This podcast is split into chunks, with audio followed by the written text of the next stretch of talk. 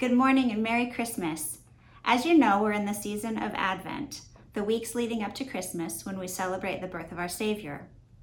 Advent simply means coming. I hope you're making room in your heart for the coming of Jesus in this season of waiting and hopeful expectation.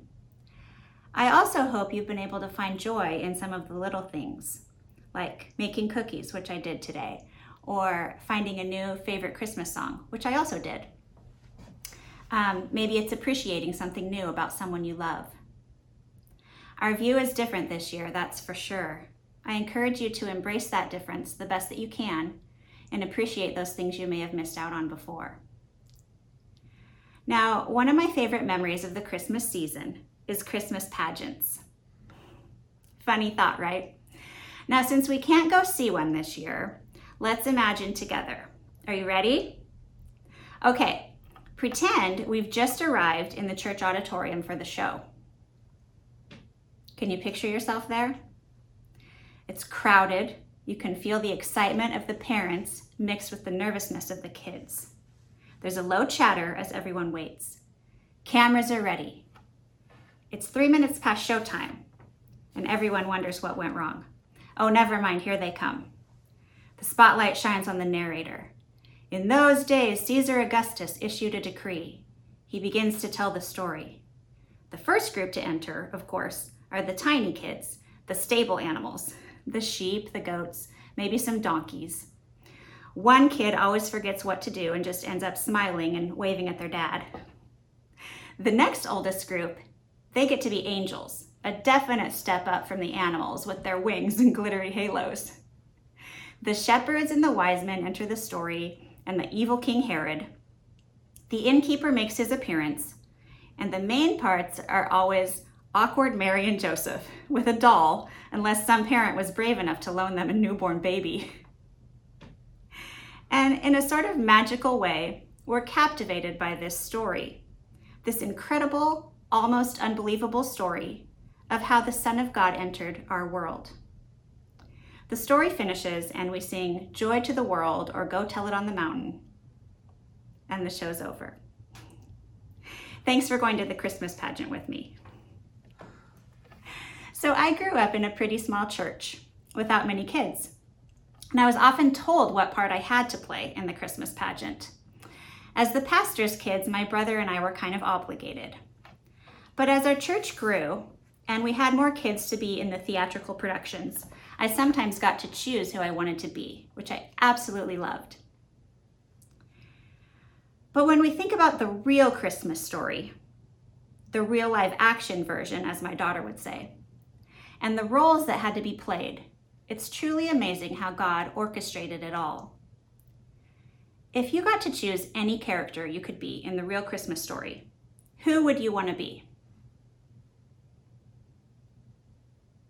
Or Maybe the more telling question is who would you not want to be? Today, I want to talk about Mary. Now, Mary gets a lot of attention during Advent, and rightly so. She played the main part. The question that often gets asked is why did God choose Mary to be the mother of his son? What made her so special? What qualities did she have that made her ready for this? Now, we've been looking for a while at people who were seemingly unqualified, who God used to accomplish his purposes. But I don't want to talk about Mary's qualifications today.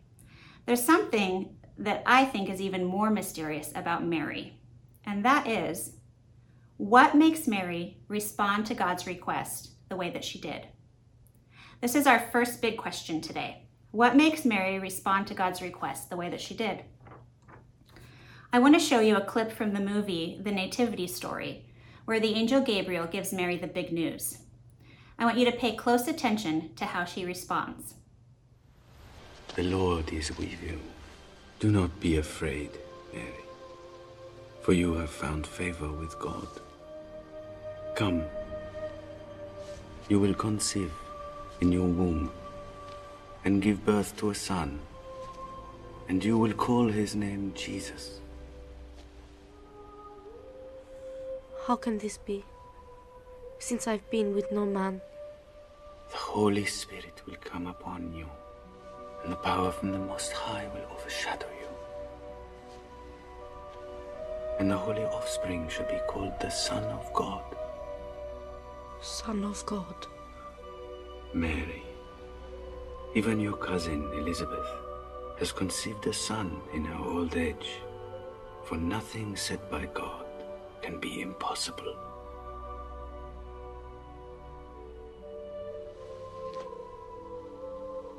Let it be done to me, according to your word.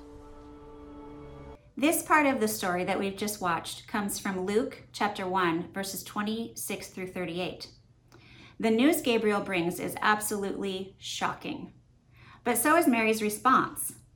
The message translation puts it this way Mary says, Yes, I see it all now. I'm the Lord's maid, ready to serve.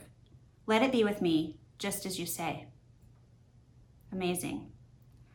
What follows is found in Luke chapter 1, 39 through 56, where Mary visits Elizabeth and proclaims her praise in what we call Mary's Song or the Magnificat. Magnificat simply means, My soul magnifies the Lord, which is the first phrase of that poem in Latin. This song is one of the most famous in Christianity. So find your Bible and turn with me to Luke 139 and follow along as I read. At that time, Mary got ready and hurried to a town in the hill country of Judea, where she entered Zechariah's home and greeted Elizabeth.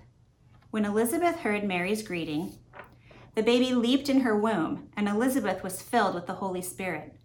In a loud voice, she exclaimed, Blessed are you among women, and blessed is the child you will bear.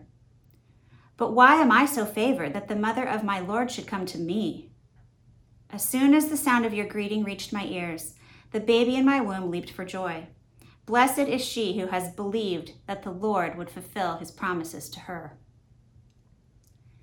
And this is Mary's song, verse 46. And Mary said, My soul glorifies the Lord, and my spirit rejoices in God my Savior, for he has been mindful of the humble state of his servant. From now on, all generations will call me blessed, for the mighty one has done great things for me. Holy is his name. His mercy extends to those who fear him from generation to generation. He has performed mighty deeds with his arm. He has scattered those who are proud in their inmost thoughts. He has brought down rulers from their thrones, but has lifted up the humble. He has filled the hungry with good things, but has sent the rich away empty. He has helped his servant Israel, remembering to be merciful to Abraham and his descendants forever, just as he promised our ancestors. Mary stayed with Elizabeth for about three months and then returned home. So, what do we know about Mary from this passage? What do we observe? If we look back at Mary's song, we know she's a humble servant. She's looking for a Messiah. She's trusting God to carry out his promises. She clearly sees God moving and at work. She's filled with praise. She's totally awestruck that God chose her and she considers this news a blessing.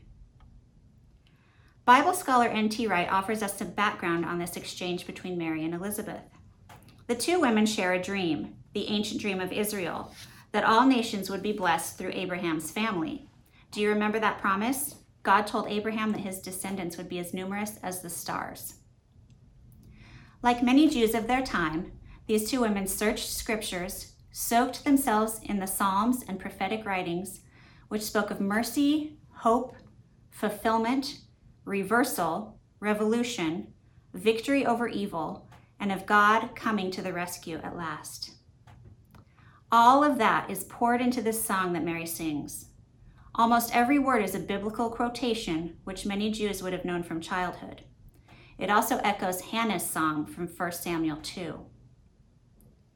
What else do we know about Mary? We know that she had no idea what she was agreeing to. She had no way of knowing what pain and heartache would follow this promise.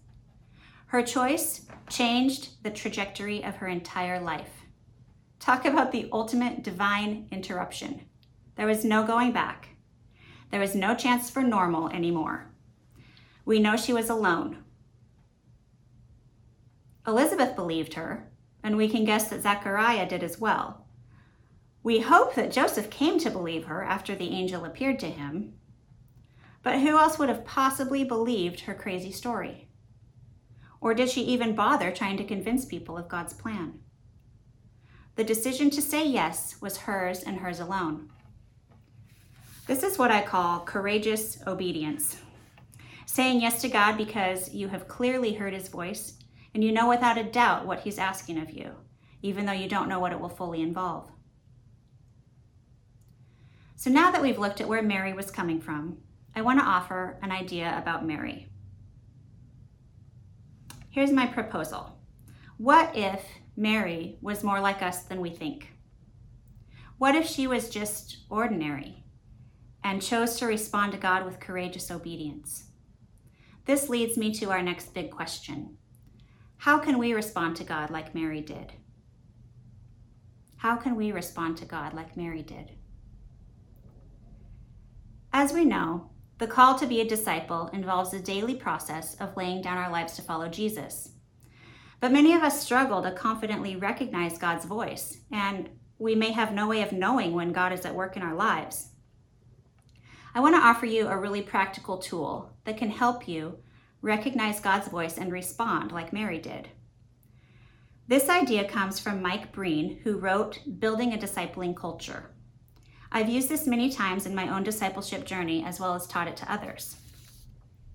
Look at this diagram with me. We have two representations of time here. The line is chronos time, sequential time, the timeline of our daily lives. Kairos time means an event or an opportunity. It breaks into our chronos time. It comes from Mark 1 14 and 15, which says, Jesus went into Galilee proclaiming the good news of God. The time has come, he said. The kingdom of God is near. Repent and believe the good news. A kairos moment is an event or an opportunity, a moment in time when perhaps everything changes because it's the right time. In kairos time, the rules of chronos time are suspended. You leave one to enter the other. Now, kairos events can be positive or negative. They're rarely neutral.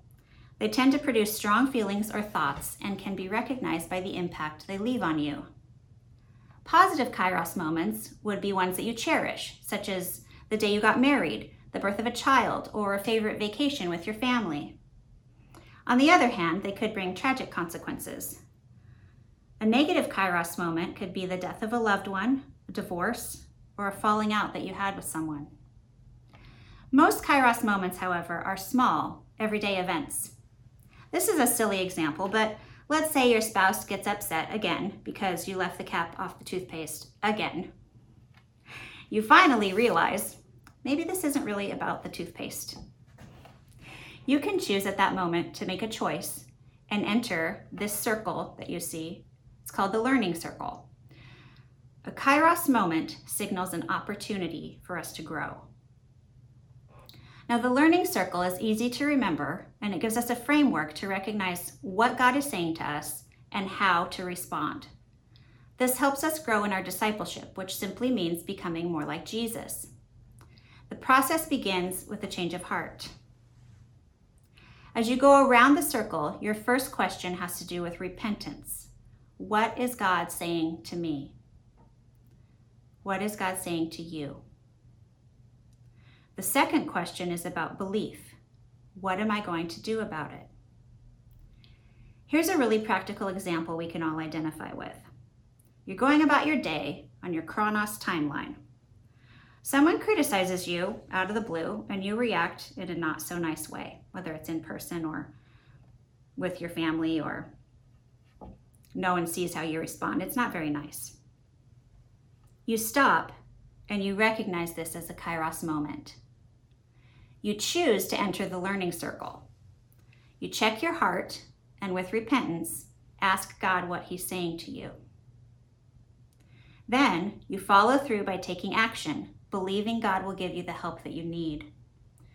You complete the circle and re enter your Chronos timeline, but you're different, you're changed, and you're more ready to recognize the next Kairos moment God sends you.